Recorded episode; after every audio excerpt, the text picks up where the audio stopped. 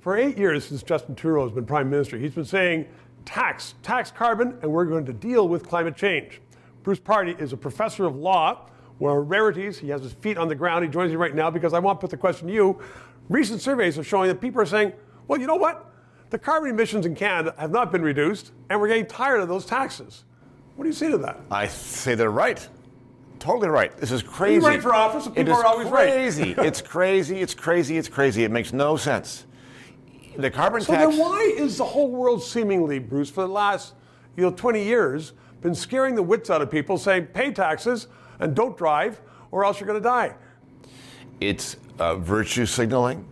It's uh, a, a means to obtain more control over the economy. It's a way to get more taxes. It, fe- it feeds their political interests. There are incentives for them to come on board. They have the Paris Agreement. Par- the Paris Agreement is a climate fairy tale that was never going to produce any kind of solution to an imaginary problem. It's all a facade. But you know, some people now watching are going to say, well, you don't believe in climate change. But everybody knows that climate is changing. Yes, sure. The Yes. question is whether we can do much about it.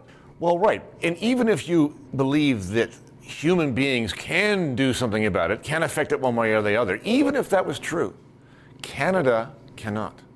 Tell me why. Because Canada is such a small producer of carbon relative to other countries around the world that even if you you shut Canada down tomorrow, no more carbon emissions, the effect upon the atmosphere would essentially be nil. You would not be able to measure it. So, Bruce, are all Canadians stupid that they keep re-electing a government that keeps promising we're going to raise taxes, and people now can't afford to drive to work in some places? They can't afford groceries because of these taxes, and they keep electing a government that says we're going to tax you. Are we masochists? Yes, yes, it's crazy. It's crazy. They, you shouldn't do that. You should elect a government that calls out the, the, the, the fake news. This is not a solution to anything. Even if you, even if you accept all of the theory about climate change, if you Right. accept the anthropomorphic m- nature of it, this is not a solution to that problem.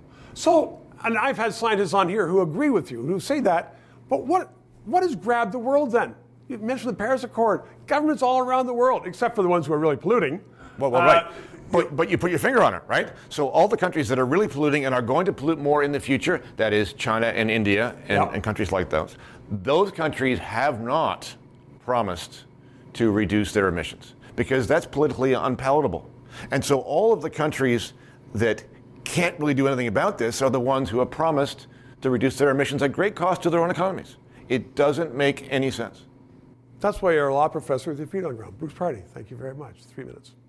Justin Trudeau is now on the record as saying that social media is destabilizing. And he wants to bring in censorship to determine what can be put on and not on social media. That is wrong. Please support this station.